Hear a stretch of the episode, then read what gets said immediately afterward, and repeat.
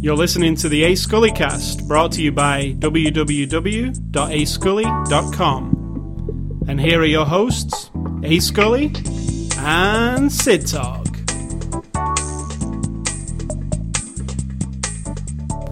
I've got a new time management game for you on my desktop. Cake, Excellent. Cake Mania 4. Nice. You like um, mundane time management jobs?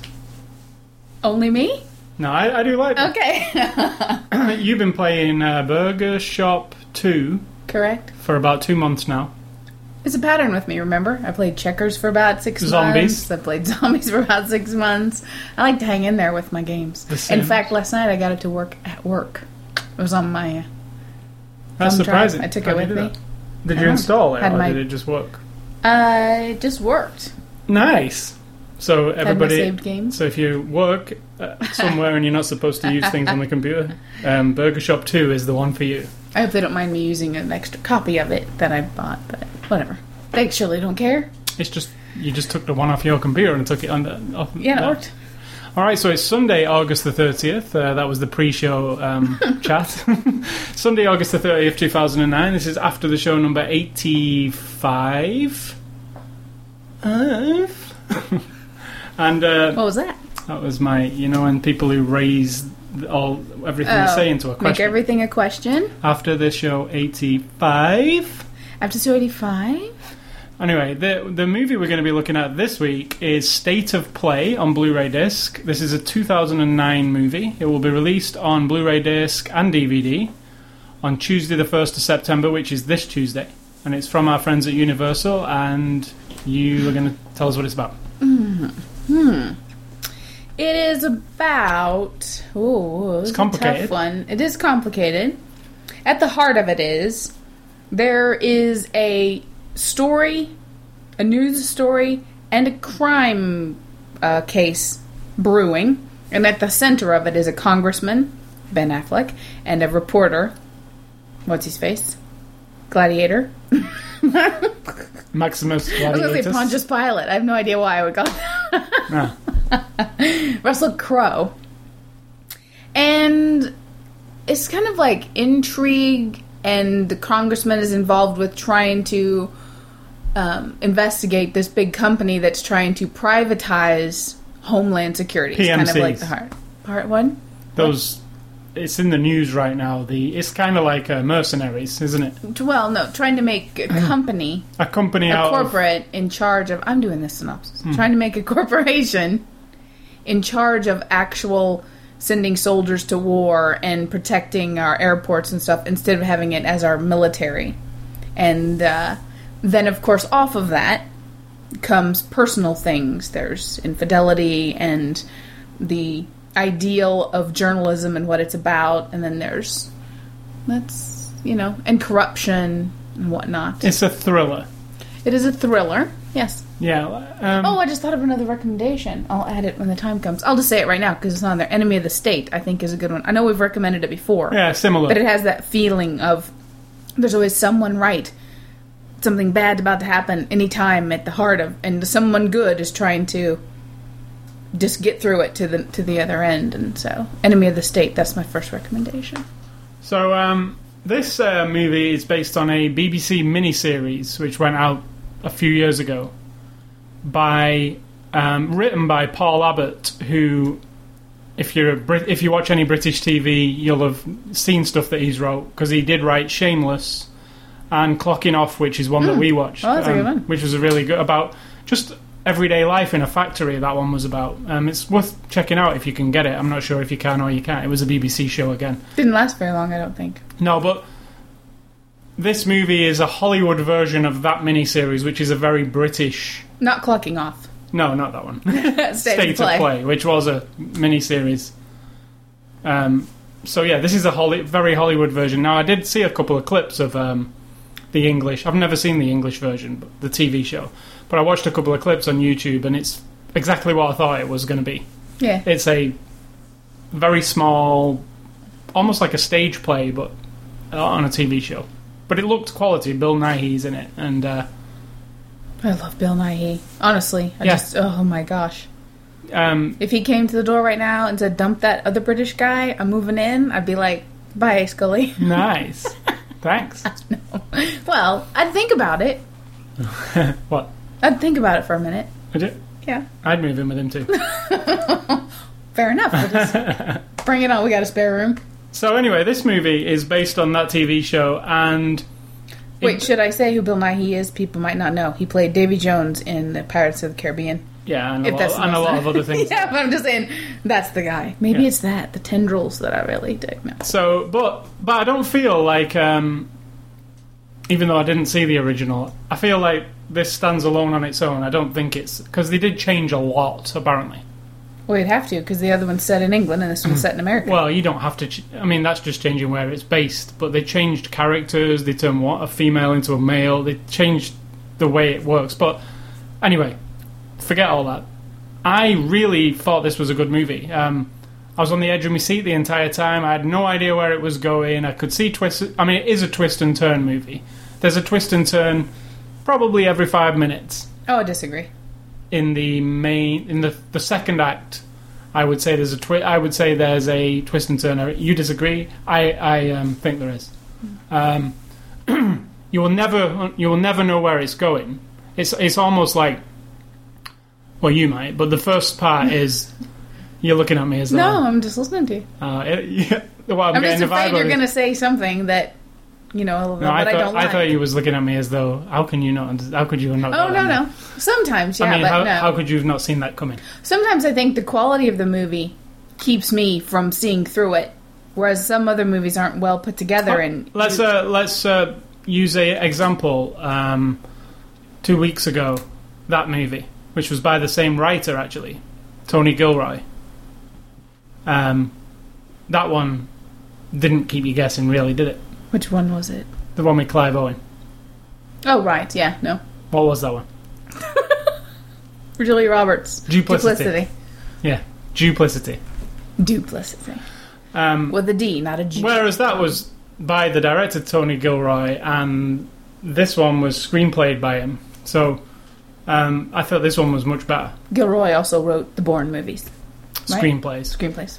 Robert Ludlum wrote the books, but um, yeah, it's this one is much better than that one. I mean, I mean, it's totally on a different level than that one. And you're you're drawn along to try to figure out things because at the core, work the core, is a reporter trying to get at supposedly the truth or not the truth or at least some information. So you're kind of along with him and this other reporter, McAdams chick, to figure out what's going on. So just by the nature of that, you're always trying to figure it out because they're trying to figure it out, and you think they're nailing it, and they think they're nailing it, and then you're like, wait, but, but, but, but. So and, and it's a fine line between a like you say a, a story and a crime actual investigation. case. Yeah, like a re- like there's a is it this? Is it that? Is Right, it because there are murders in the beginning, yeah, and then there's the controversy, and then there's you know it's all kind of crisscross, which is of real life. I mean, think about it. Um, a credit to this movie too. A lot of these type of movies lose me completely because I'm not really a politics kind of person. But I felt this one um, never left you thinking, I don't know who that is or what was that. You know, so, do you know what? Do you get what I'm feeling? Mm-hmm. Yeah, yeah. Sometimes you do sit there thinking when they mention a name, and you're like, even Bourne, the last Bourne movie, I was a It's a bit confused. crisscrossing. Yeah. yeah, this one I never felt even though it is very, very complicated, everybody crosses here, crosses there, there's a bit of this, a bit of that. Some things are just said to you in one line of dialogue. I got everything, like, I, do you know what, I, do you know what I'm saying? So I think that's a well crafted, there's something well crafted. Here's a movie, you know, when you was talking about, you just had a other recommendation. Here's a movie that gives me the vibe of this. Um, Erin Brockovich. Oh yeah, There's another one which uh, I really liked. Um, more subtle, but the same kind of like you're on it for a ride. along following with the this. Yep, like you feel like you're in the back pocket of the journalist just she's not a journalist, but going there she works for a lawyer yeah trying to find there's out. a the truth. journalist in that movie Is there? yeah albert finney is it No, that's her boss. He's a lawyer. no not albert finney there's a journalist in that movie f- writing it up right I don't know. I remember. it was a long I do time, not remember. long time ago probably 10 years ago that movie right It's a while. I would say. But anyway, there's one. Erin Brockovich. Enemy of the state. Yeah. Have you run out of things to say? No, You're just no, it's just you You're giving me a look as though I don't know. I'm not looking at you. What is wrong with you? I'm not looking at you at all. I mean, I'm looking at you. I can look over there. I can look over here. Is it better? Yeah. so, um, this movie. Maybe I'm looking. Maybe you're not used to this look because I completely agree with everything you're saying. Now that doesn't happen very often, except for the one thing you said. I'm with you. Which So thing? you're not used to this look. Well, so what did you think of this movie? I really liked it. I really liked it. I felt like I was. For some reason, in the beginning, at the very beginning, like when it's the, the credit thing comes on, my mind was elsewhere.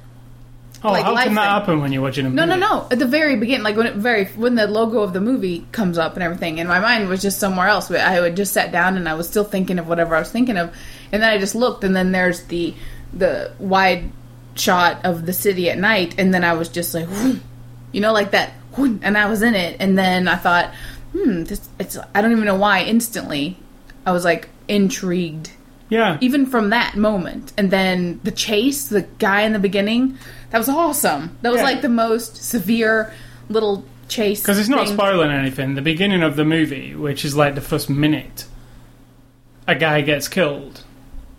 Um, and he gets hit by a car and he gets hit by a motorcycle and he runs through a store and he knocks a bunch of shit over but shot. really and they keep saying the director is like a documentary in person yeah.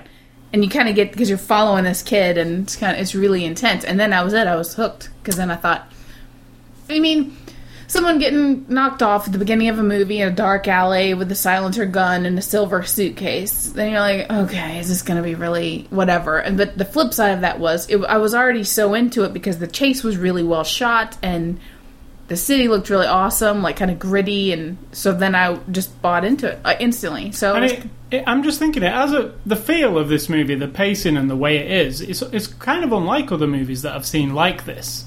It was done. It's almost seemed to like um, Hmm. switch it up. 16 blocks also reminds me of it a little bit Not me, but uh, do you mean the way it's shot? Uh, the the thing where you like it draw pulls back and you get like the slow down and then you go the da da da da da and then you pulls back and you get like a human story and then da da da da you know Yeah, but this was like you know, it's not an action movie by any means. There are a few action scenes, Yeah. very very few and far between. But the what the action actually is is the. Um, I mean, it's not a courtroom movie. either. I'm thinking, is it is Yeah. it the court scene? No, because it's not a courtroom movie. The action is basically the journalists. Every little shred of information that, that they keep turning up is the action yeah just every little lead that they go on, and it actually shows you um, how good journalists are super meticulous. Like you have to be, and like the Russell Crowe character's kind of his life is kind of a jumble-y, kind of chaotic, but he when focuses he yeah that and that's the deal, isn't it? That's how a lot of these. it also are. has a big statement about the difference between bullshit tabloid journalism that everybody gets into these days and true news that is meant to inform the public of wrongs that are happening in your society there's a difference now. And he's of course old school and then yeah, Charlie meets he- up he's not this. the type to write any bullshit. It has to be all proven, and he has to have and blogging you can tell from the very Not beginning he kind of sneers because the washington post has their own blog and this young reporter and he's like well it's not a blog In, you know yeah. like in fact, there is this uh, thread of old school newspaper, new school Mm-hmm. newspaper, um, and the death of newspaper, yeah which it's going to happen sooner or later, surely, right? i hope it doesn't I hope it doesn't because it is a it's yeah a and if people complain because you're using too much paper well we've got a lot of other paper sources just recycle all that shit and print it up because i i just think I don't read the newspaper all the time, but there is something I about it. it. when you get a Sunday paper and you open it up, and it's different than sitting in, at your computer, and it's different than reading a magazine or you know watching TV. And I was saying to you earlier about yes, we can go to CNN or turn CNN on to get news any time of day, and we'll get the news. But you know, because we're in this, we're in a society now where we want everything immediately. A lot of news is wrong. It's never. It's not fully researched. It's like, oh, Michael Jackson is dead Exactly. immediately when there's just a slight hint that he's dead, or you know, I said Yep. to you, I think Michael Jackson's dead. Somebody's saying it here.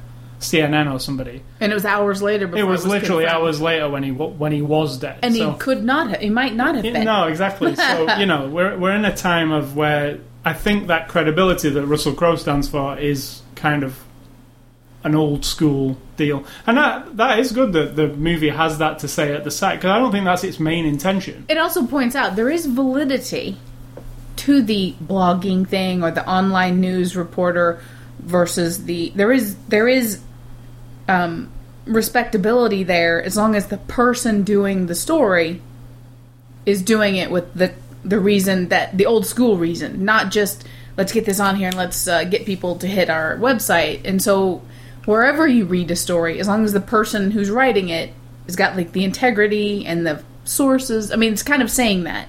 It doesn't matter that it's online or that it's in the paper. It can both be trustworthy as long as the person is trustworthy. So I like that that they didn't totally knock the online news sources or anything. No, like that. no, they didn't knock any. It was just it was pretty subjective, but Yeah. like, and he didn't. Re- And it's subtle. It's not like an overt thing, or you just kind of pick up on it. yeah, you do. That there's two different sections of the Yeah. that workforce. Um, so, in general, I think it was really well crafted. The movie, like I I think it was put. The fact that such a complicated story didn't lose me at any point, and I was actually interested all the time. And every time a little snippet of information come up, I was like, "Oh, I was thinking something about that." And you know, yes, that was something that I was thinking, but not exactly what I was thinking. So there was quite a few twists for me, like because I, I didn't exactly nail it. There was a few things towards the end Yeah. That's when I started going, Where- whoa, whoa, whoa, whoa, whoa, whoa, whoa, where I was like, "Wow, this is really unraveling." And what he has that to say? Oh, I didn't. Ex- that's what I'm getting about Yeah. with the twist. There was, there is a lot of it. Um, it's the kind of movie that you have to give your full attention to. There's none. You can't.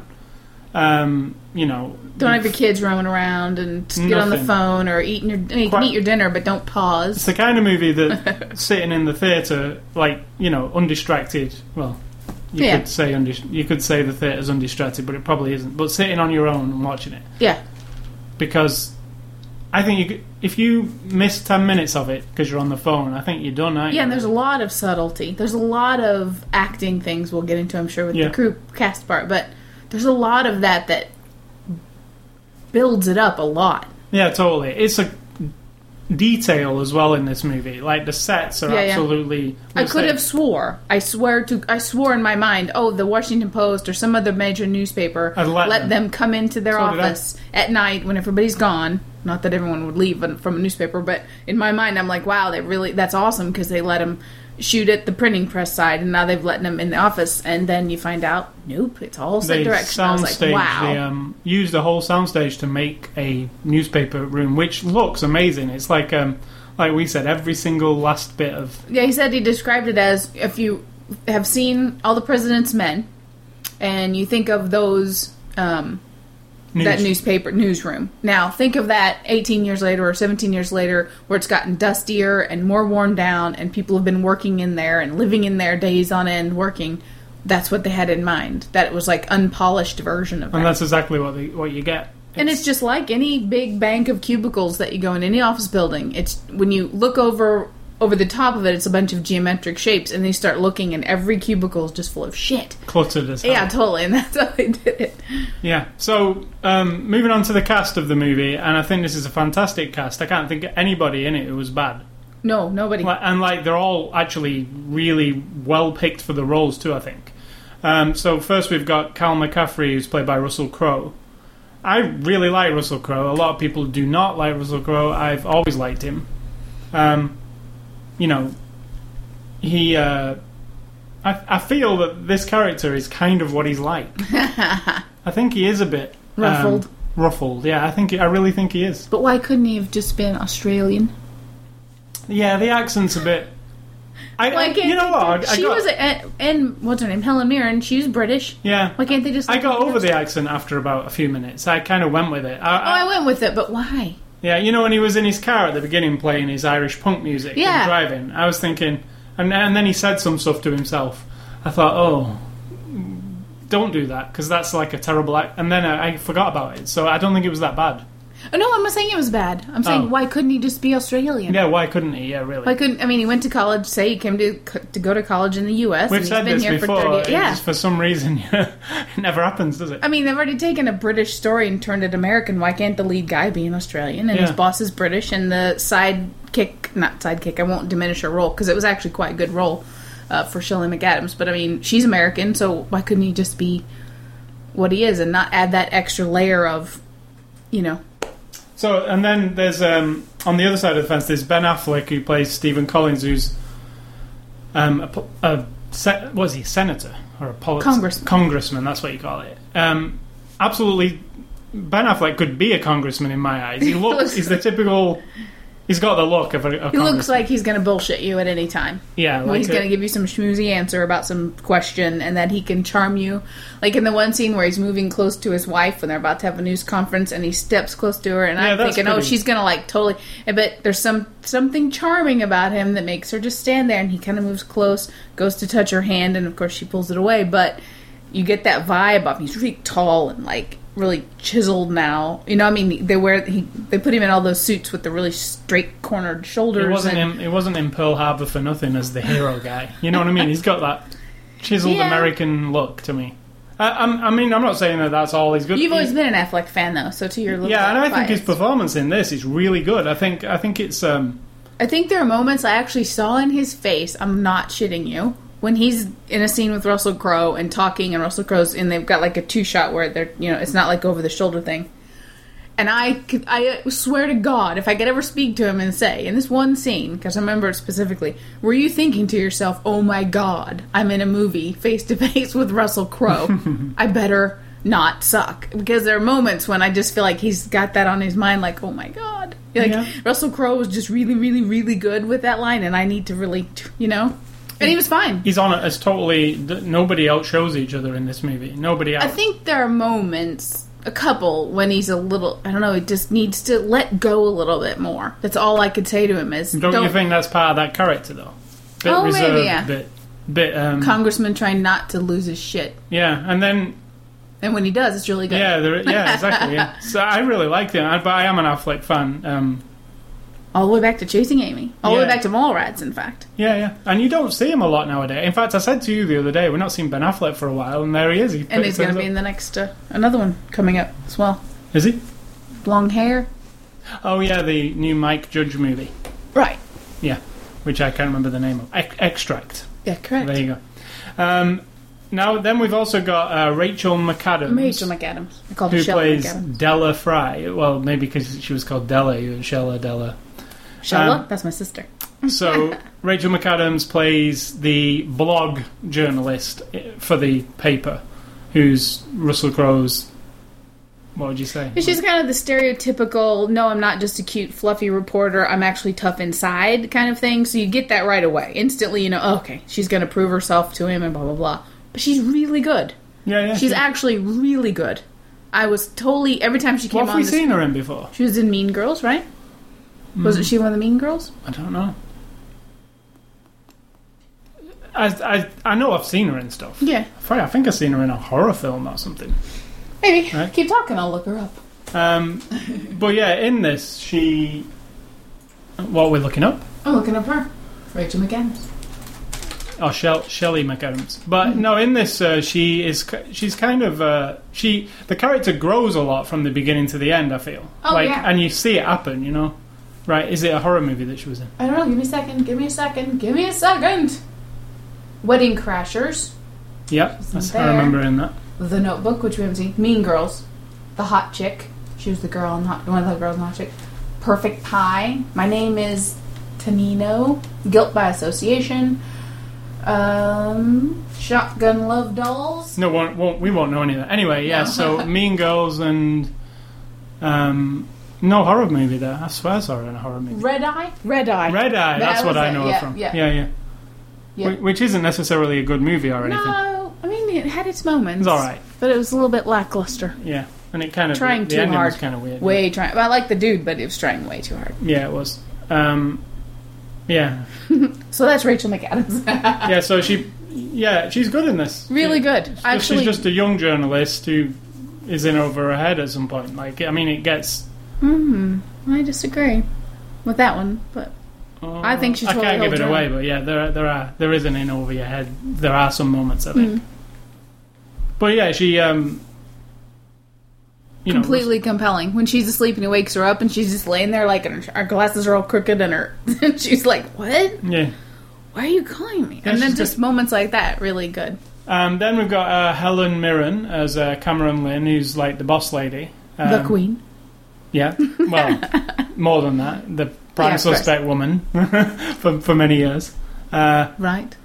yeah, that I wouldn't know that. No, that is a good TV. If you want to see a good English TV show, Prime Suspect with Helen Mirren, that it's it's like um, I can't. I'm trying to think of an American equivalent to that. CSI. No, not really, because it's not no not flashy at all. It's just Baretta. it's almost like this movie, but Edge of your seat kind of yeah, intrigue. like like and- intrigue, yeah, like that. But it's it's really good. Um, I think it lasted about six or seven years. But um, yeah, she Helen Mirren is Helen Mirren. You know what I mean? It's like she's excellent, but I know what I'm gonna get from her, kind of. uh, You know? quality. In this one, she's like ballsy. She's the ballsy editor of the paper. Gives him shit. Um, has to make some decisions here and there, and she cusses a lot. But an excellent. I, you know, it, it was definitely a good move to put her. She has a that lot of authority. Just Yeah. it seems like to me the way that she even is. She's so the queen, for Christ's sake. she's the queen. And then we've got Robin Wright Penn as Anne Collins. I told you this was a good cast. I'm. I've been in love with Robin Wright, Robin Wright Penn since Princess Bride, and I always will be.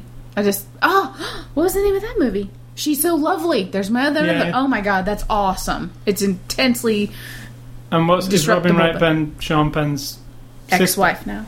Not sister. No, Ex-wife. yeah, See, sister. Thought it was a sister. Don't know. No, they've been married forever, and I think they just recently got divorced. If I'm not mistaken, I don't know that for a fact though. Hmm. Interesting. Well, um, I yeah, love her. She's, good. She plays Ben Affleck's um, character's wife, ex-wife, wife. Wife. Yeah. Um, was she the wife in Unbreakable? Was that another woman? I think it was her, wasn't it? I don't remember. Bruce Willis's wife. Don't remember. It's been a I long love that time. movie. Um, yeah, she uh, another good and you know I put down. There's a lot of people in this movie. There's some anonymous famous people who are also excellent. Who I can't Oh tell yeah, the chief, the police chief guy. Love him. Yeah, yeah, love yeah. him. I think he's awesome. Yeah, there's a, there's quite a few where you go, oh, I know Officer I know- Brown. I think I really like him. I don't know what I've seen him in him. before. I mean, I felt like I'd never seen him before, but I really. Oh, I know I've seen him, and he's really he's really natural and like funny and like kind of hits on Rachel McAdams a little And bit, then the fi- really good. The final two people uh, I put it down were Jason Bateman as Dominic Foy. Um, He's awesome. yeah, ca- do you know that character he played in Smoking Aces? Yes, with the rabbit suit. It reminds me of yeah, that guy. exactly, exactly. Like a total sleaze. Well, in that one he wasn't a sleazebag. No. No. He just kind of got caught with the plushy outfit and Still he's an weird. alcoholic. Yeah, There's a a little creepy. Smoking Ace is another good one, but in this one he's a total sleazebag. Fucker. Yeah, I mean a total. press, a PR person. but kind of just sleaze his way into that even i think and you got the i got the idea from his character and the way he did it that when you do see news stories where they say the source has not been revealed about whoever said this about congressman whatever you're thinking that's the guy Yeah. some sleazy fucker who wants a big wad of cash for telling whatever tales He'll say anything, won't he? yeah, exactly. And he did it really, really well because he has to play like he's kind of like okay, and then he's getting a little bit wasted because he's taking some prescription drugs, and then when he's waking up, Yeah. and he's like totally like what? If, uh," but he's really good. I love Jason Bateman too. And then finally, Jeff Daniels as uh, George Fergus, who's dumber from Dumb and Dumber. Yeah, That's how I remember. or was he dumb? Which know. one's I don't which They're one's both kind of dumb, aren't they? I don't even remember him from that. You know, I remember him from most recent RV because he's like the crazy singing. Oh yeah, yeah. Husband, you know, See, I always across. remember him from Dumb and Dumber, but I mean, he's been in a lot of things. But everybody knows Yes. who Jeff Daniels is. I Um, like him too, and he was uh, good. Good. yeah, and really good. And another person who I like, Ben Affleck, fit into is another person who Yes. fit into that look and that role, and the authority he had when he talked. You know, you felt like it was somebody important. But then when he starts to show a little more true colors, you're like, yeah, he totally fits that too. One of like my- the dual thing. Yeah, one of Uh, my favorite scenes is where they sit Ben Affleck down to give him some coaching, kind of. Yeah, yeah. And and the way he says the way he says that whole thing to him, it's almost intimidating, but not as a friend. Like with in the. yeah, it's really it's Yeah, a good yeah. scene. That it's really good. Um, so I like yeah, Jeff Daniels. yeah. So that's as I said, awesome cast. I can't even. You know, awesome. every every time somebody new popped up, I was like, whoa, whoa, whoa. You know, like you know, wasn't anybody bad. I can't think of anything bad in it acting. Um, excuse me. The only one was the guy, the shooter guy. When he actually ended up talking, I thought he was a little bit too something. I don't know. Hmm. Silence was best for him, maybe. yeah, I, I, and I have seen him before in television or something. But uh, and the director of this movie is uh, Kevin Macdonald, who also directed The Last King of Scotland, which I've not seen. I hear it's really good, but I've not seen it. Um, Oscar nominated, um, and as I said earlier, written by Paul Abbott, but adapted by the uh, Bourne guy, the Gilroy guy. Um, I thought it was well directed, and here's an interesting thing because we reviewed the Blu-ray disc, and there was I was watching the movie because I have to give it a look of. I write a bit in the review about the quality of the video, and I was watching the movie thinking this is really inconsistent. This movie because sometimes it's blurry, sometimes Not blurry, like blurry. no, sort of old school. looking sometimes it movie. looks a bit unfocused. Though I'm saying like ca- not the Blu-ray, the camera when they're filming it looks kind of unfocused. Yeah, one foot, one Sometimes- element's really crispy clear, and everything else is a little blurry. Sometimes it looks really awesome high def. And I was thinking to myself, why is it like that? Did did they have two cinematographers? I was thinking, you know, did they film one with one unit, one with another unit? Because it actually seems different, and I don't. It's not the disc. And then we watched the extras, and the guy said we filmed the Cinematographer. the cinematographer, who you could tell was really into Yeah, the it said we took two different cameras and because the two main people who we're dealing with are two totally separate kind of lifestyles and lives russell crowe's we used a like a defocused real film camera handheld a lot of times. um, and then Ben Affleck stuff, we used a high definition, super sharp, depth of focus is really high camera. And it really shows because there were some times where I was like, ooh, yeah, this Russell Crowe's are always murky and a Yeah. little bit like there's always a bit of very he's shadowy. always the focus. He's always the focus. And everything else is a little bit darker and grimmer and and blur not blurry like blurry, but you- your focus, eye is taken to him no matter what. Yeah, Whereas in Ben Affleck's world, it looks like he's on television. In it's fact, what he said. and that's what and the guy said we we wanted to present it the way people are presented with politics on TV with this sort of ultra realistic overly Very sharp. not a lot of quality detail whereas in Russell Crowe's side there's always like that you're you're a little more leaned forward to see what's going on So I was preparing for a really bad. Um, I was, you know, I, I was hoping there was some kind of explanation, and I was going to r- go and look it up even that this film looked different from scene to scene. And I, I, knew watching it, this isn't anything to do with the disc. Like people say, "Oh no, this is a bad transfer." I knew it wasn't that, and now I'm glad because I didn't want to misinform somebody. yeah it wasn't really scene to scene but you know when you went from- Sometimes when it went when from- Affleck was the focus Yeah. It was one way and when what's his face was the focus it was another And it was something that was I was thinking about, and then when he explained it, I was like, "Thank you," because the cinematographer often doesn't pipe in in the uh, extras. You don't ever hear from them um, unless it's something very visual, like Amelie or something. You know, um, very visual, like all movies are. Not they're moving pictures remember correct. motion like a flick pictures book, aren't they? It's actually a flick book. it's not radio So um, let's move on to the DVD extras or the Blu-ray extras, as we saw the blue. It's um, pretty. I'm, I'm. I don't like these covers. I've. I've kind of gone off them. You know. Similar the- to Duplicity, just a bunch of faces in boxes pasted together. yeah, it's really Boring. kind of. Boring. This came out. This came in the same package of, as Duplicity. Interestingly enough, Mm-hmm. this and that. So, um, yeah, it's uh, your standard. Let's get this one out now. From what I can tell, this didn't do very well in theaters. Um, it's a shame because I think it's really high quality, but like this kind of film doesn't. I, I, it doesn't pull in the crowds, does it? This kind of movie Now I guess you have to take into consideration when it came out, what else was going on, what time It was of year early it this was. year, beginning of this year. Um, and you know, when they always put like a little quote on the box and it'll say something like a gripping thriller, you know, when I'd finished watching it, I was going to say to you, if I had to put a little quote on the box, I'd say like, something like that, uh, you know, Right. s- keeps me on the edge of my seat, or because it really, I think it really does. So it's successful in a thriller, and on the back here it says it's a um, smart, ingenious thriller. People can't come up with anything interesting. No. so extras on this uh, disc are not that many, to be honest. But Just enough. I For what it wasn't is- that interested in well, making a to be honest, I was very interested in knowing more about the BBC. Mhm. Um, there's not there's mention of it, but not really anything in detail. But what you get is deleted scenes, which actually amounts to two deleted scenes. Both don't really matter. No. Um, they're fine, but they're not going to add anything. They're anything. referred to in the movie, so it's They don't add anything to the experience. And second is the making of State of Play, which I actually really liked because it was less of the flashy, like, let's show you what it's for HBO kind of special. It was more like the director's really talking to you, and here's the cinematographer, like I said, and and everybody who's involved kind of. Affleck, I didn't see no talking No. head. Affleck wasn't there. Russell Crowe, no. They Nope. weren't there, were they? No. They kind of give me the illusion that they were, but they weren't. so yeah, it's the director, the producer, the cinematographer. But I felt like it gave you quite a lot of detail into how this movie was made, and he even talked about the source material.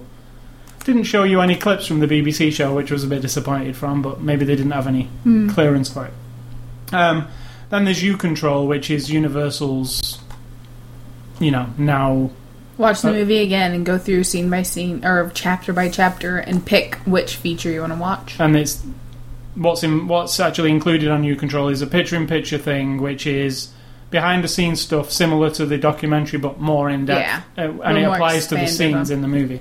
And then, secondly, there's a Washington D.C. locations, which uses the Google Maps thing to show you whereabouts these scenes in the movies Right. are for real. Like, And a little bit of tr- information about that place. Like one of them was, hmm.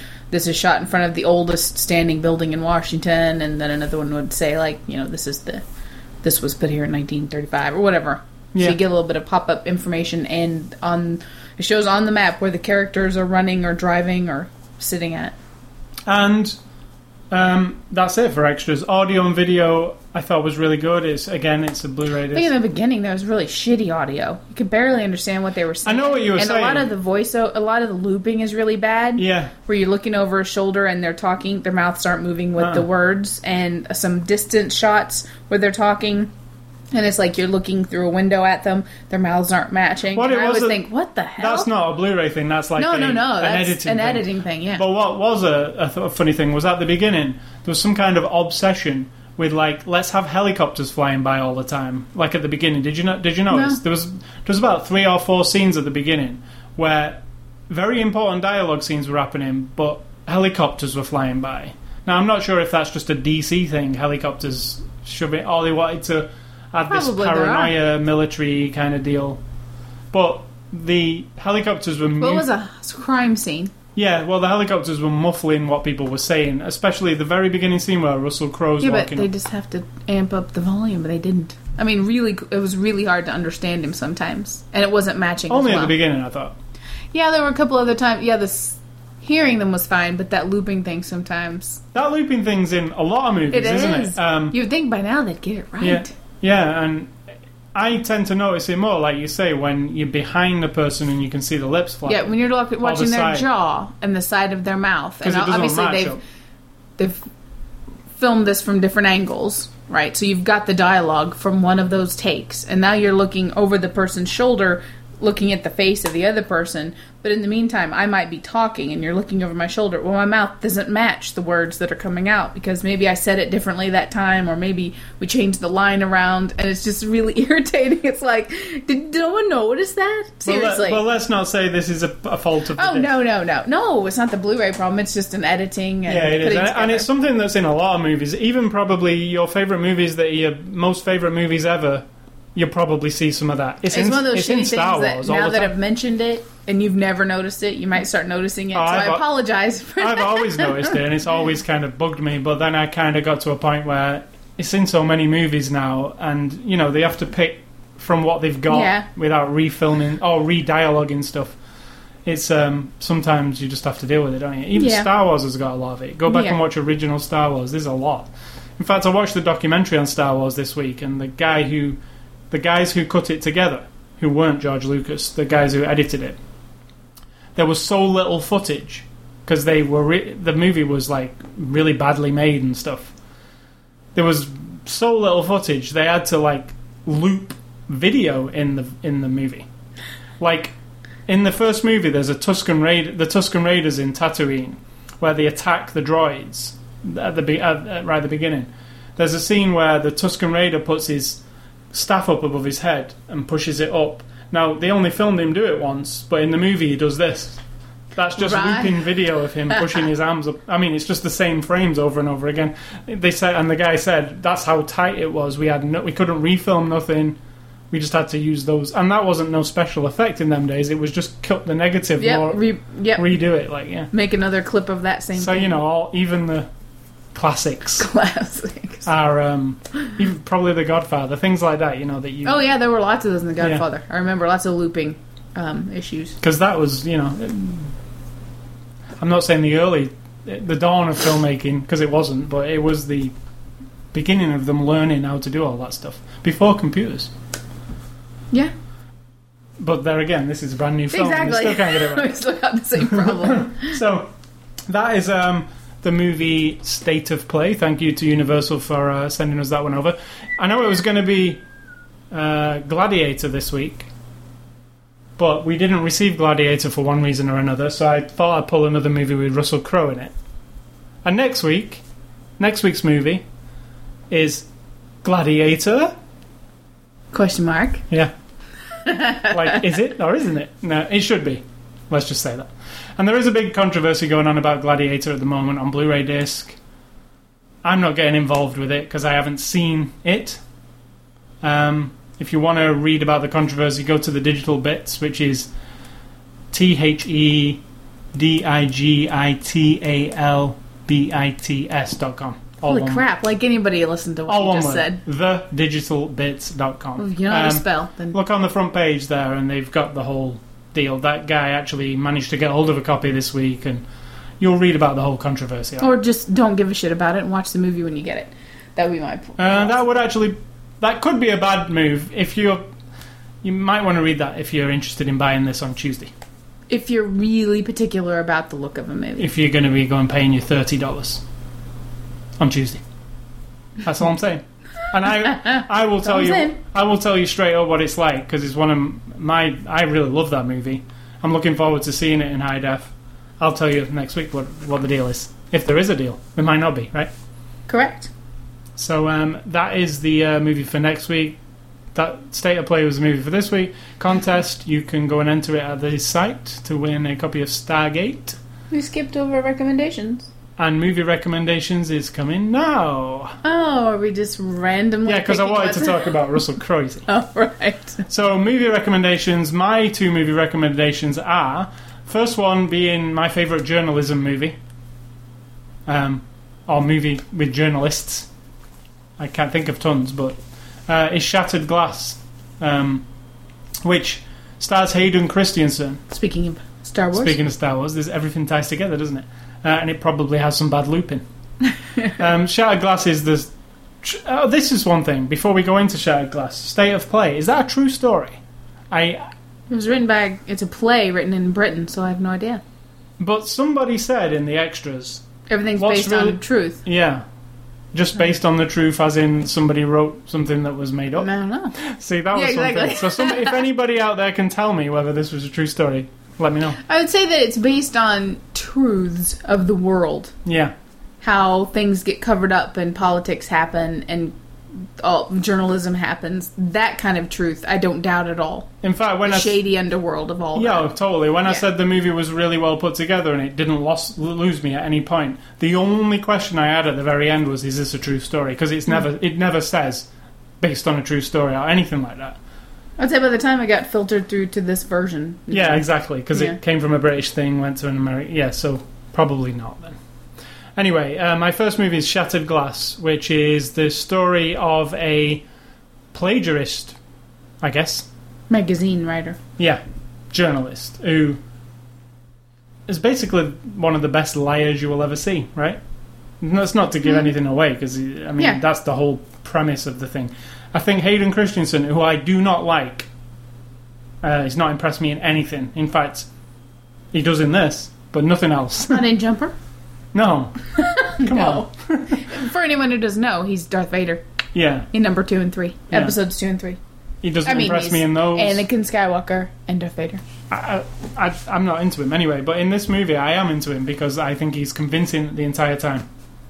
Yeah, because he's kind of got that Neo slash what's his face thing about him. He's not great. Mm-mm. He's very um, too put together and wooden, but for that role in Shattered Glass, because he's trying so hard to keep up his facade, it's perfect. Just like Neo. It's a great movie. In fact, it's like this movie, whereas it it's always revealing something, revealing something just enough, and then you're always on your edge of your seat because, like, he's telling the biggest lies, and you're like, in fact, it's something like Dexter, which I've been Mm-hmm. watching. That's the fascination of it. Like, well, is this guy going to get found out or what? Like, I don't, I can never figure out. You know, I mean, yeah, probably when the crash is going to come. yeah. So yeah, that Shattered Glass, which is really really good. I, and the other one is I wanted to pick a Russell Crowe movie that I thought of, and I, you know, obviously Gladiator, but we're going to be reviewing that. So uh, I chose Body of Lies, which is Ridley Scott's last movie, uh, Tony Scott's last movie. Which one? It's Tony or Ridley. Ridley.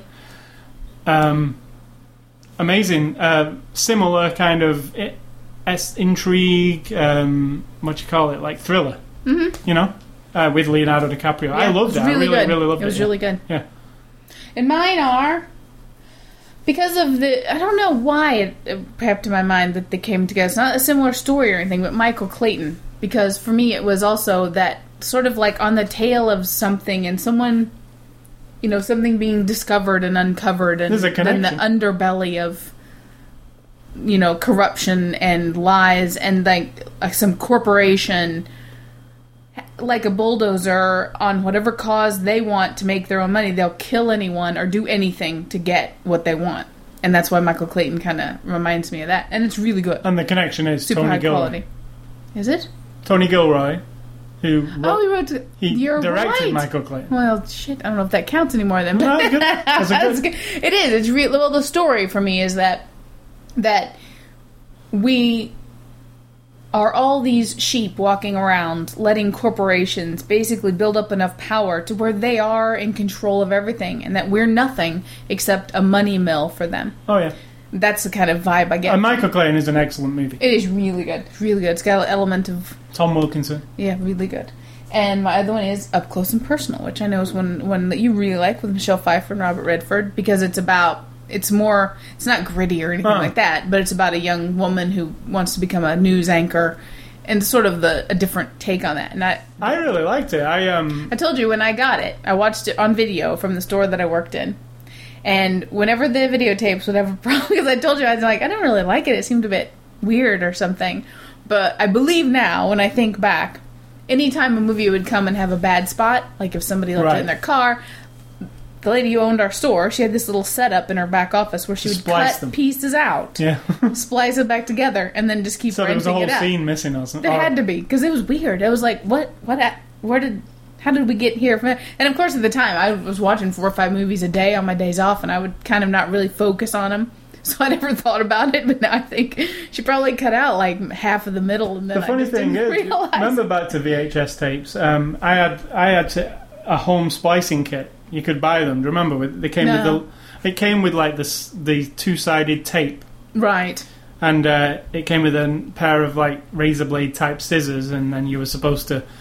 You know, you can't tell what's on the tape, so you cut it and then you cut it, the bad part, and then you splice it together with the tape, and then you just get what's left, don't you? So there's no precise because you can't see the film. Right. the- I think she would go through and find parts that were wrinkled or something. Right. Like if somebody got it stuck in their VCR, put it she'd pull it out, pull it out, pull it out, pull it out. That's insane. And then cut it the straight and then line, rent it you. and then keep renting. like like the weird cut down edited. oh my god, version. that's so funny. No, I, it's I watched it on. Uh, it's funny because I watched it on Sky Movies, which is the on-demand channel in Britain.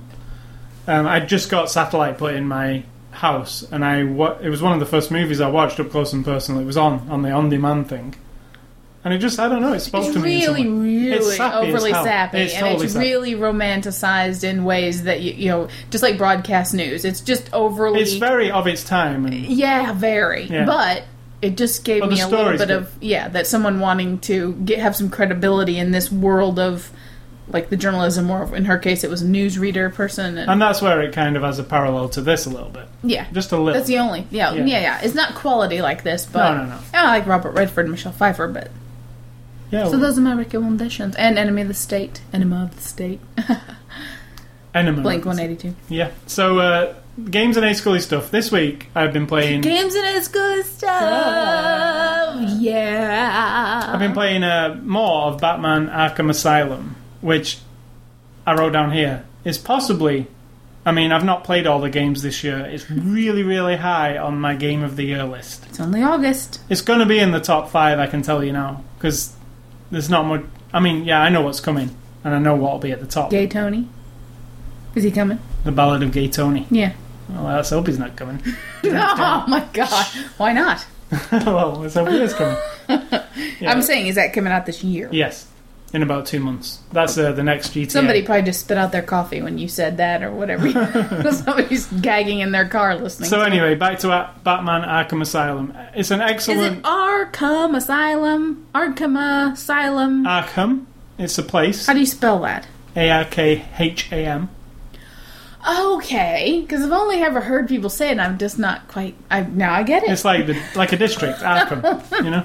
So you've got Arkham Asylum. It's awesome superhero game. The best one I've played, pretty much. It's a mixture. What it reminds me of, gameplay wise, and it's really hard to put down because there's a lot to it. It's like Splinter Cell because it's a stealth game, and that's what Batman is. He like hides in the mm-hmm. shadows, jumps down and stuff. So it's got that. There's a detective element to it where you've got to solve these puzzles that the Riddler's left around, which is really cool. You go into this special mode, and then you can see things through his cowl. You know, he has like a you know, he's the thing that he yeah, wears. is that what Wombat was bitching about? That you spend half your game looking at everything with wireframe or something. It's not wireframe. It's um, Maybe it was a like a game, different but- color. Like it it adds a shade to it, but you can see people's skeletons instead of them. You can see through them. Right. It looks cool, but but the the game's interesting. It's a mixture of stuff. There's obviously no shooting, so it's not a shooter. Batman doesn't use a gun. Um, Thank goodness.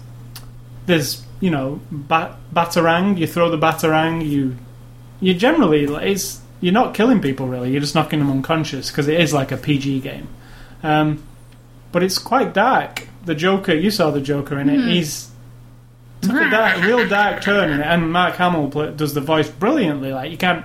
I didn't even know it was Mark Hamill until Star Wars. another Star Wars reference.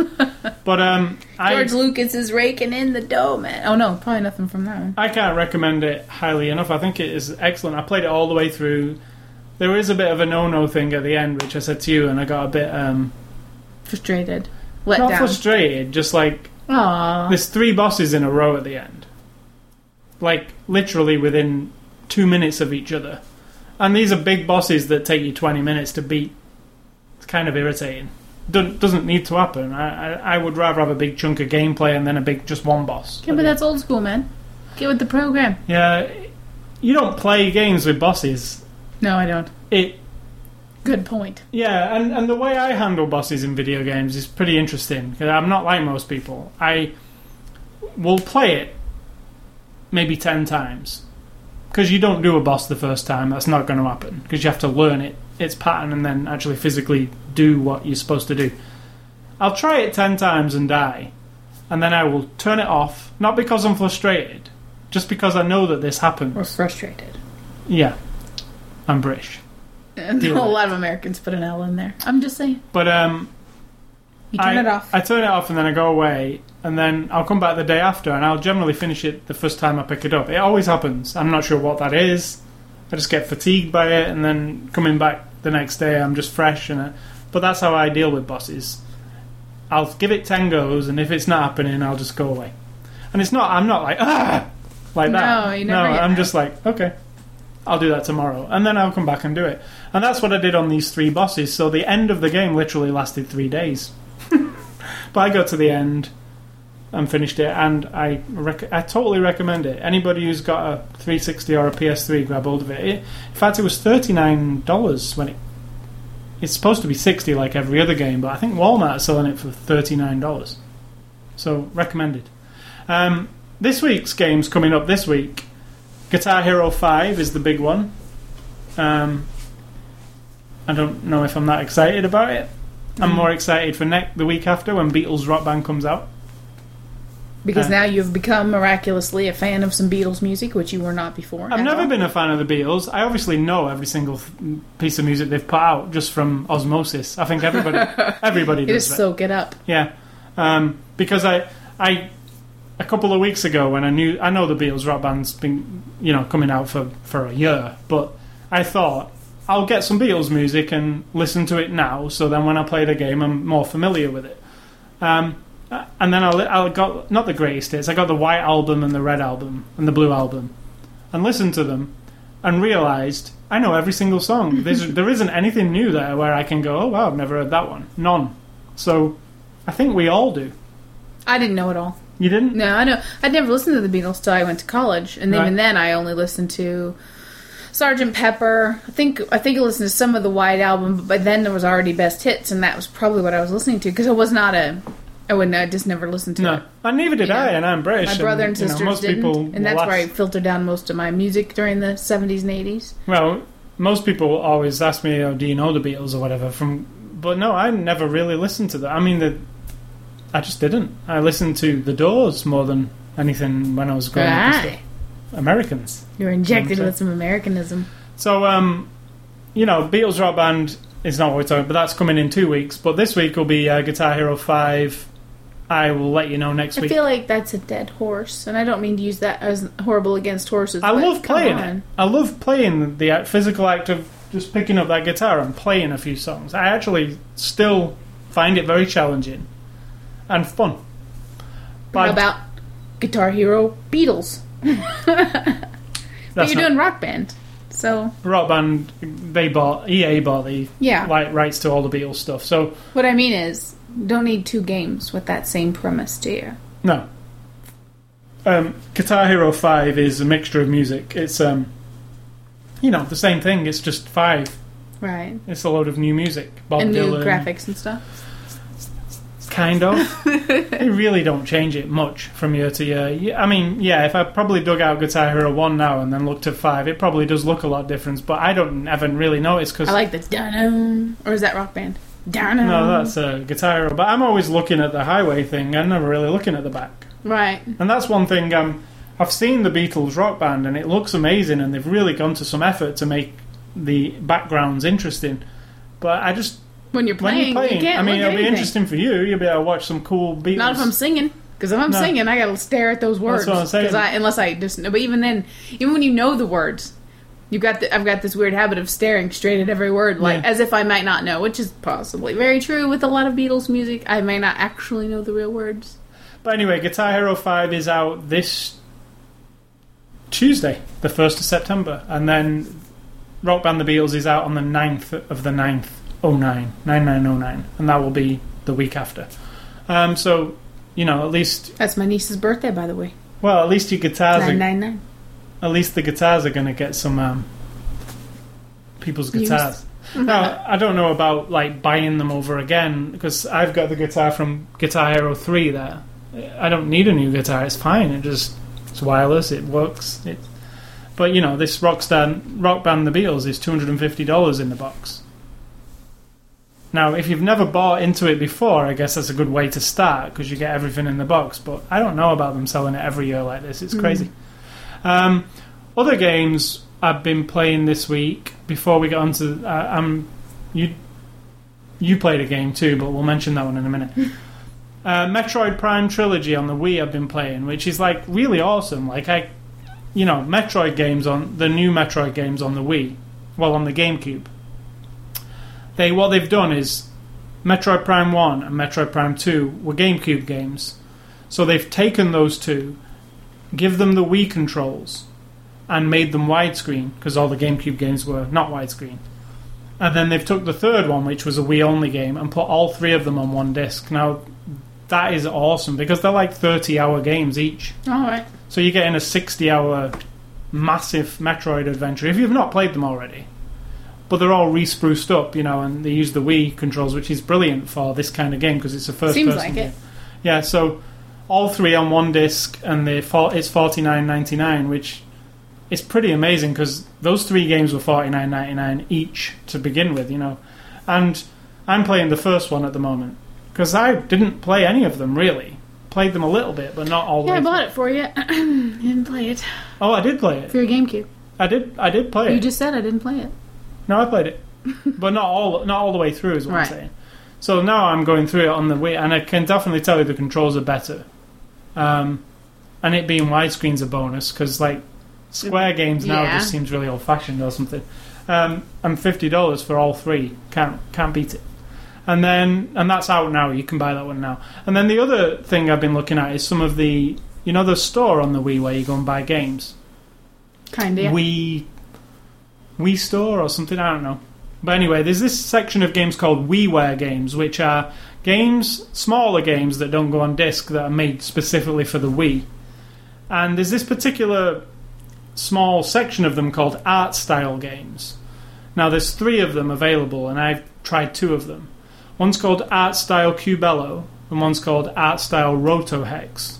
Now, they're both like little indie games that fit under this art style umbrella, which is like that it's kind of like Lumines or Hmm. something that's kind of cool but a simple idea, you know. And what Rotohex is, and I want to play it now, is that um, enthralling to me. Do you know what I mean? One of them. That, I actually want to go and switch it on now and just play a few rounds of it. It's there's this shape in the middle of the screen, and it's 3D. It's like a you know cubes all stuck together that spins around, and it's in a weird off shape.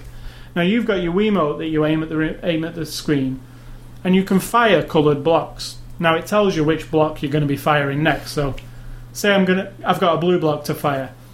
If on this weird shape there's some blue blocks, and I can hit the blue blocks, and I hit more than if there's three of them together, and I hit them, they'll fall off the structure. So you've got to actually reduce the structure to nothing, just the one block in the middle of it, while it's moving. It spins in the direction like, Sounds like 3D Tetris or something. Mm, yes, it's a lot more simple than Tetris, but also really, really deep when Like you try. Midge Bejeweled and Tetris mixed together with Cubus. Yeah, now this this spinning shape. So you've got this clip of like uh, things that you can fire. So you get ten of them. Now every time you knock something off it, it gives you some more in there. But if you're firing them and not knocking anything off, eventually you'll run out of them and it's game over. Right. Now, while this is happening, the thing that's spinning, the big shape, it's moving also closer towards you, towards the screen. So you've got to keep hitting it to knock it back. Right. So it's got like a lot of different elements of strategy. It's really fun. You'd like it, I think. It's very simple because it's just like one button. You'd like it. It's very simple. Yeah. Thank, thank you very much. Well, I don't think you like really compl- you know. So that's That's good. Good to end that conversation. so that's our style Roto Hex. No, it isn't. That's not our, art style Roto Hex. That's our style Cubello. They cost five dollars on the Wii store. All right. Um, art style Rotohex is also under the it's the same similar kind of art style, and they also have cool music like techno music, kind of that builds up as you get better. But the Roto Hex is kind of like he- Hexic, On With- my Zune. yeah, very much like Hexic, but with a twist to it, and it's got the cool Lumines kind of vibe, like the mellow music that builds as you get better, and the colours pulse and stuff. It's not exactly Hexic, you'd have to see it, but um, they're both excellent, and for five dollars each, um, and you can just download them on your Wii. You know, use the Wii points, grab them. Something I absolutely had no idea existed. I was just perusing the all the different ones, and I thought, well, you know, these sound interesting. I had a look at a few reviews, and people were kind of saying, you know, there are some rubbish things on that Wii store, but these kind of stick out, you know. So I give them a go, and uh, I recommend them. Very nice. Ten dollars for both, and you know, you'll probably get A few hours of play. a lot of hours. That ro- that um, Cubello one, there's about fifty-five levels, and I'm on number three, and I played it for four hours. So Nice. you know what I'm saying. So yeah, that's all my stuff for this week. And my stuff is what's for dinner? Can you smell it? Can you smell it? No. It's curry. It's going to be curry with vegetables and some Quorn, which we, uh, because you found it. I- I didn't ask you why you were looking at cooking videos of curry on YouTube yesterday. I'll tell you what. I Send me a link to video. Sometimes I have this fascination of things, right? And you know what, what I wanted to see on, and I saw a couple on YouTube, people's reactions to trying Quorn. Oh, right. Quan. Quan. Q U O. So there are some videos on there of people going, "I've never had this. We're going to cook it and let's see what it tastes like."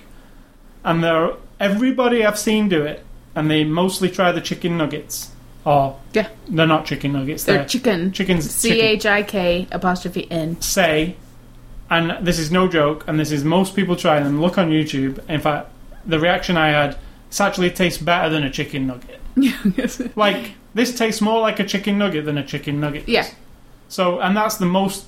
When I see, I've never seen anybody say it's horrible.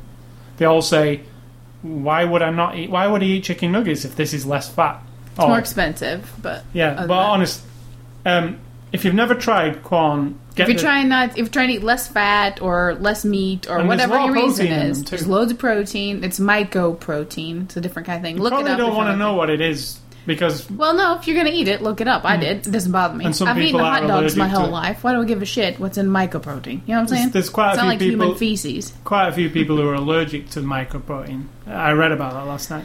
Yeah, I think it's debatable what in it is because it's got gluten in it as well. So some people could be reacting to that. I mean, you just look it up. Look But it you up. know, the people who are allergic to it, you know what it does to them. what? It gives them diarrhea. Yeah, exactly. It's not anything like they stop breathing No, or no, fall no. over. Yeah. So I've never had any problems with it. It I tastes think that really would depend on the circumstance too. If all of a sudden you start stop eating meat and change your diet, and then Quorn becomes part of it with a lot of vegetables and stuff, you're going to get diarrhea. Because if you start eating lots of vegetables, you're going to get it anyway. So I guess the you never know the circumstance, but I'm a big fan of it, and that's what I'm putting. And that's the reason I was watching Quorn Right. so a lady was making her own curry dish with Quorn Yeah. uh, pieces in it, and it's not C O R N, it's Q U O R N, and I don't know why they call it that. and it's pronounced quan because I was Yeah. reading it on their site. Not. It's nothing to do with corn. No, I don't know. It's, just the a- place where it was discovered, maybe kind of- or something it in was England. discovered in England. It's English. You said you tried it 20 years ago. It was crap, and now it tastes. They've improved it, and you know you can look it up. What's in it? How it's processed? They give you the It's whole. not for thing. vegetarian. Some of it, it it can be for vegetarians. Yes, vegans. Some not of it, vegan. not very. Most some of, of it it's most of it's got egg in it. Yeah, a little bit of egg white and uh, some other. And then the one thing you showed me, which is the Quorn with the goat's milk thing or goat cheese, Oh, look freaking brilliant. looks really good. But if I'm not eating meat, why would I want to eat something with milk in it or cheese? You know what I'm saying? Kind of all goes together for me. But for me, I you know I don't have any. Uh, uh, No, I'm just saying it's a funny product to put out when you're trying not to, when you're making a meat substitute kind of the thing. The one with goat cheese. to put goat cheese in it. You know, Right, and for me that looks amazing. I did. and I don't eat Quorn for the reason of uh, I'm I'm not into eating animals. I eat it because I actually like the taste of it. It's and kind it's of funny. le- way less fat. you know when like see here's one thing when we have a salad and what we used to buy was chicken strips from the store and put them on a salad. right? Now I actually prefer Quorn. Oh, they're awesome. Nuggets on my salad to the chicken strips because the chicken strips are always greasy and weird. Greasy, yeah. And these just have a lot less fat, and you can just I just bake them. I No put fat any. because you bake it. Like No, they I- have fat. They have a bit, but it's Yeah. really it's mostly protein and it's good. It's, And it's a other weird thing. things. It's it's weird. Look it up though if you're interested in, and if you go like eh, freaks who don't want to eat meat. I don't give a shit. It's almost like space food. And you said people are assholes, and they even when this lady that you were that you sent me her video, all she says is, "Oh, you can use chicken in this too, whatever you want." But I'm using this Quorn, blah blah blah, and then she goes on and makes it. it looks awesome. And you said people commented like, "You freaks who don't eat meat and stuff." It's like, and what? I, I love meat. So where does this hostility come from? I don't get it. It's none of your fucking business what I eat. On to the next thing. Oh, and I also made some um, roasted asparagus and coconut pudding because I had some coconut milk. And I was like, mm, I had opened it and used some of it. What do I do with it? So I just put it in the pan, put in a little bit of almond milk with vanilla in it, put in some cinnamon and some actual coconut, cooked it, put in some cornstarch. actual coconut? Like you bought a coconut? no, uh, like shredded, Oh, unsweetened coconut at the bulk, at the I health was food going to store. say I like coconut. If you bought a coconut, I like the milk from it. You might like this then, because it's really nice, and it's it. It's the and I just cooked it, put in the cornstarch, put it in the bowls. It's chilling now. I'm really looking forward to that. But I also bought you your little cakes that you like. Because I'm a good wife. And then the next thing is, speaking of not eating meat, but when I bought this cookbook, I thought, hmm, I'm a little skeptical, but I heard the guy talk on a podcast and thought it sounded really interesting, and I'm reading it as if I'm reading a book. I It is a book. Page by, I mean, a novel or something. Yeah, Right. it is a book. But I'm reading, I have a little, now look at the bookmark. What's my bookmark? Shit roll. toilet paper. So that's where I read it. But um it's really awesome. It's called Vegan Soul Kitchen by Bryant Terry. And every recipe, it's all vegan recipes, which it basically is just telling you how to cook some awesome stuff with vegetables and grains and stuff. But what I really love about it, not just that the recipes sound really accessible, really good, but then he always tells you like what kind of music he feels like goes with preparing this particular thing, and then a little bit of something about that artist. really fu- Some of it's really funny, and he'll also mention like pieces of art that kind of puts him in the mood of this dish, or where, and he tells you the history of a lot of these dishes from Mm-hmm. the South or from Africa or from uh, could be in New New, seems like New a lot of wasted space on that page, doesn't it? No, no, I love the way the book is laid out. It's actually really functional. Um, I love it. Now the photos are a little bit they're all black and white on one. Then there's a colored section I haven't gotten to yet, but I just really love it. It's called Vegan Soul Kitchen. I got it on sale on Amazon. I think it's really. I think it was less than ten dollars, seven dollars something, I think you're right because I saw it on something one day and I just had to. And I don't buy very many books. and it's a thick book. Oh yeah, it's uh, you know it's got 150 recipes in it, and I'm just telling you. In addition to you wanting to eat burgers and fries, I don't give a shit what you eat. But this is actually got really good recipes in it. Stuff that's like, it sounds so delectable. So there's a lot of stuff. And when I finish it, then I'm going to start. And if we're gonna if we're gonna recommend books, I'll recommend the last book I read, which is Arcade Mania by Robert Ashcroft. Ashcraft. And you heard about that on Kotaku. And he's from Kotaku. He's one of the writers on Kotaku. But it's about the Japanese arcade scene. And it's a real fun book to read. It's right. That's got a nice layout too. Costs substantially more than that one did, but it's about twenty dollars. But Yeah, but you bought that Amazon. yeah, And you heard about it on CADcast, didn't you?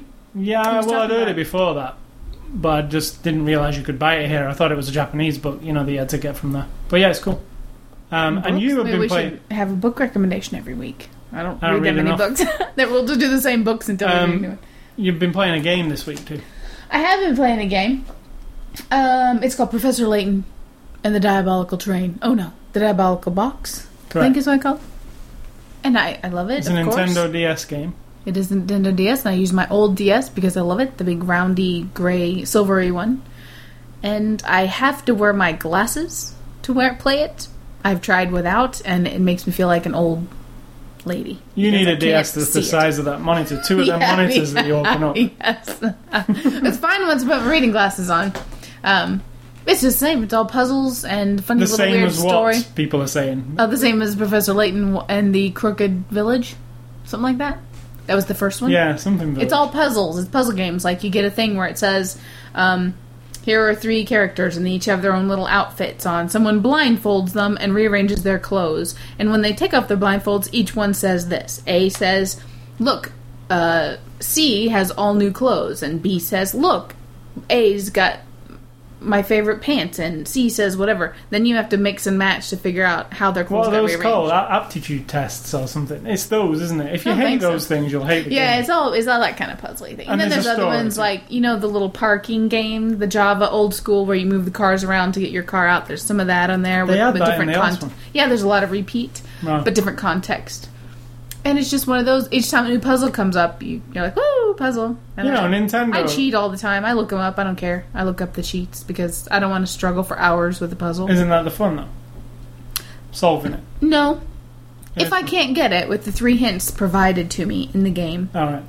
uh, then I will just go. I don't try to breeze through without using all my little hint coins. I use my hint coins, and if I still What can't get it, hint. Backyrex or something. But No, those are picarats. I don't know what those are. I forget. No, hint coins are different. right, right.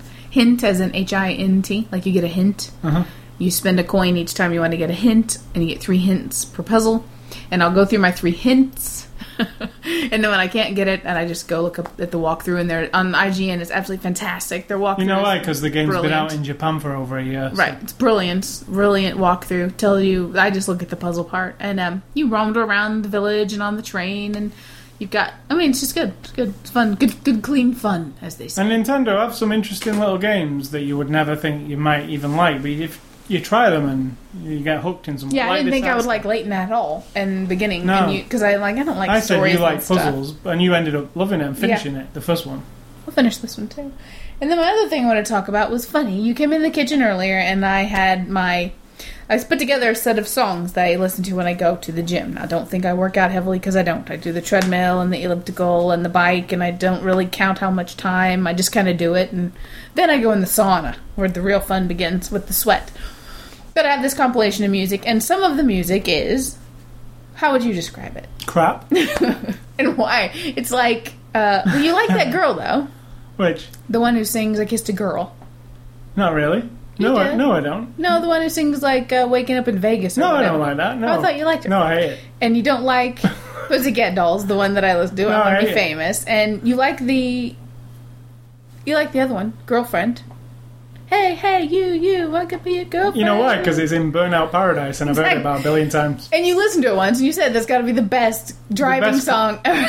Yeah, like like in a in a droll way. I was kind of saying it. It's kind of oh. So basically, what you're saying is you're a snob, and I'm listening to like low common denominator music and Uh. enjoying it as if I am sort of like low class. uh huh. This from a man who every freaking day watches the lowest class possible satellite feed thing ever, which is Howard Stern. Now, the fact that you insult my music, which Oh. I don't even claim as my music because it's very few and far between that I like these kind of poppy, really poppy, moving songs. Very few. Those are like the three main ones. So I'm just pointing out there's a little hypocrisy here because I listen to Howard Stern while you're watching it and I think, oh my god. Every time he watches this, he must turn his brain off because it's ludicrous how how like diabolically stupid people know- must be who really love it. No, no offense because you love it and you're not stupid, but that's what I think. So we're even. That was pretty good. That's all I'm. So is hey hey you you just move around. It's not like I sit and go oh I really have to listen to this music because it's really classy. I listen to it because it makes me it That- motivates that's me. exactly what I do when I say watching Howard Stern. I go, oh, this is so highbrow. I love this. I love it. I think you think it is, and I'm just pointing out. And on that note, on that bombshell, I want to say uh, thank you for listening to the show. Uh, I want to remind you about our website, ascully.com, sidtalk.com, and that other one we own, twitter.com. oh, no, we don't. We have pages on twitter.com, twitter.com slash ascully, twitter.com slash sidtalk. Uh, Facebook.com, we're on there. Xbox Live, we're on there, as you all know. Zune Marketplace, you can get the podcast. iTunes Music Store also. RSS feed, just go to ascully.com, click on the word podcast, listen to all the podcasts there. You can email me at ascully at ascully.com. Don't ever email Sid Talk. Have we missed anything there? Don't think so. That is the whole lot. Um, I think we should start every week adding a YouTube recommendation because I like Katie. Katie, Katie blog, K eight zero blog. She's awesome. and She's I really would funny. say, if I was going to give one of those for this week, I would say Zombie Matt. oh yeah, it's good. Who I don't believe is called Zombie Matt on YouTube. It's called The DVD Update. Correct. Okay. The DVD update and Katie blog, which is K eight zero blog. Yes. And you Um, can also look her up under what's that called? She does like a weekly movie podcast. The, Yeah, that's the rough cuts. the rough cuts. Okay, she'll be in there on Thursdays. So those are Some- my YouTube. sometimes. Um, And I say, think for yourself, everybody, or somebody's going to do it for you. Like And I s- somebody who thinks they love and I Howard say, uh, Stern. And, and I say stay classy, Russell Crowe, and hopefully next week we are watching Gladiator.